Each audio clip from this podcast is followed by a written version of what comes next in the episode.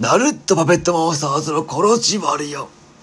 どうもー、中身でーす。こう見えて、ひでこちゃんは、睡眠中で、話す内容は、部活動です。お願いします。お願いよということでね、今回もね、部活動紹介。簡単に言うと趣味のメンバーシップみたいなもので、部活動を作りたい部長さんが、約3万スコア分の特定のギフトを集めてできたのが部で、で、それで月ごとに入部届というギフトを20枚集めないと、もう動かすことができないという。だから先日話したラジライブみたいな感じで、もう過去の部活動扱いになっちゃったのもありましてね。なっちゃったの？そうなっちゃったのよ。ええまあ、その部長さんのモチベーションとかね、リアルなことあって、またそうだね、落ち着いたら、復活のラジライブとか言ってね、YouTube とかね、別のプラットフォームでね、やってほしいなっていう気持ちはあるんですけど、まあ確かにね。ということでね、残り3つ入ってるんですけど、その感想とかね、こんな感じだよっていうのをね、伝えていきたいと思いますね。まずはチア部。それチア部というのは、応援されたいよーって人がね、入っている部活動ではあるんですけどね。私らも応援されたいわね。もう人気ないからね。入ってはいるんだけど、週に1回その人にスポットライトライブをするんだけど、部活の部員じゃない人も来てるっぽいから、あ、週に1回？そうそうそうそう。だからうちらの出番はかなり、もう再来年ぐらいかな。そんなに？お待ちしてます。次は大喜利研究会ですね。文字通り大喜利なんだけど、部員の人は、その部長のヒロヤングさんが大喜利研究会のライブをするときにコラボに上がって答えられる。それが魅力だなと思って入りましたね。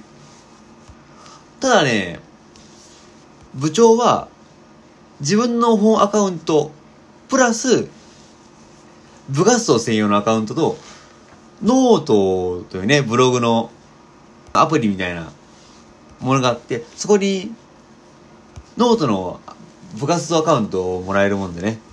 なんですけど、この大喜利研究会は、それ X、昔のツイッターのアカウントないものでね、あれ、いつやるのかなーっていうのがあるもんで、まあ気がついたらね、行こうかなと思ってますね。次にね、音声配信研究会。音声配信を研究しようという部活動なんだけど、それで、部員さんは、音声配信研究会の Discord そこに招待が来て入れるんだけど、で、ライブも週1でやってくれてるんだけどね。部員ごと、部費ごとに活動していく範囲も増えるんだと思うんだけど、今のところね、やっぱラジオトークの部活動だから、ラジオトークのライブの音声配信研究会というイメージが強いかな。あ、まあ収録とかいるもんね。そうそう、音声配信には収録型、ライブ型、それでうちらみたいなコラボ型。この3種類がいると思うんですけれど、やっぱお金的にもね、ライブの方が稼ぎやすいからライブに力入れてるアプリも多いよね。それでラジオトークはラジオに出れるチャンスがあるんですよね。まあそうね、イベントだね。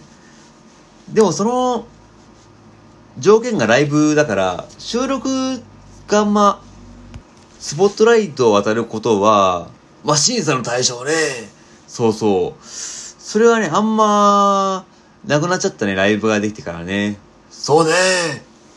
まあ私らもね、ライブありきだもんね。そうなんだよ一回 TBS の大会行ってるけどねまあそれもラジオという名の生放送で自分らのその収録がバンって評価もらったけど、あ、でもね、嬉しいことがあってね、はいはい。ツイッターのスペースあるじゃん。あれはね、そこで、まあ、ツイキャスとか、で、仲良くさせてもらってる人がね、やっていて、そこにお邪魔したのね。ああ、はいはい。そうしたら、その人たち、ラジオトークのことを知らないけれど、その音声配信研究会ってアイコンリングもらえるんですね。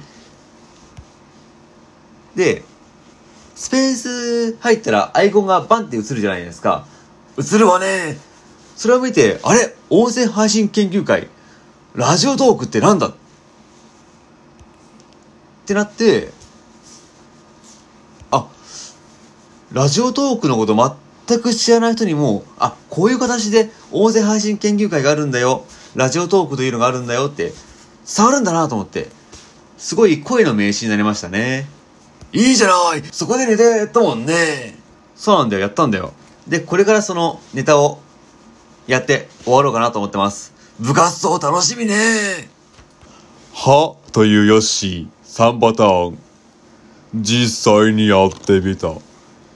1ヨッシー。2ヨッシー。3ヨッシー。っ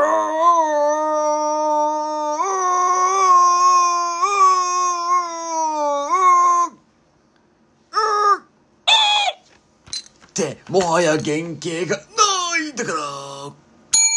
パンパンパンプキー、パンパンパンプキー、 Let's go。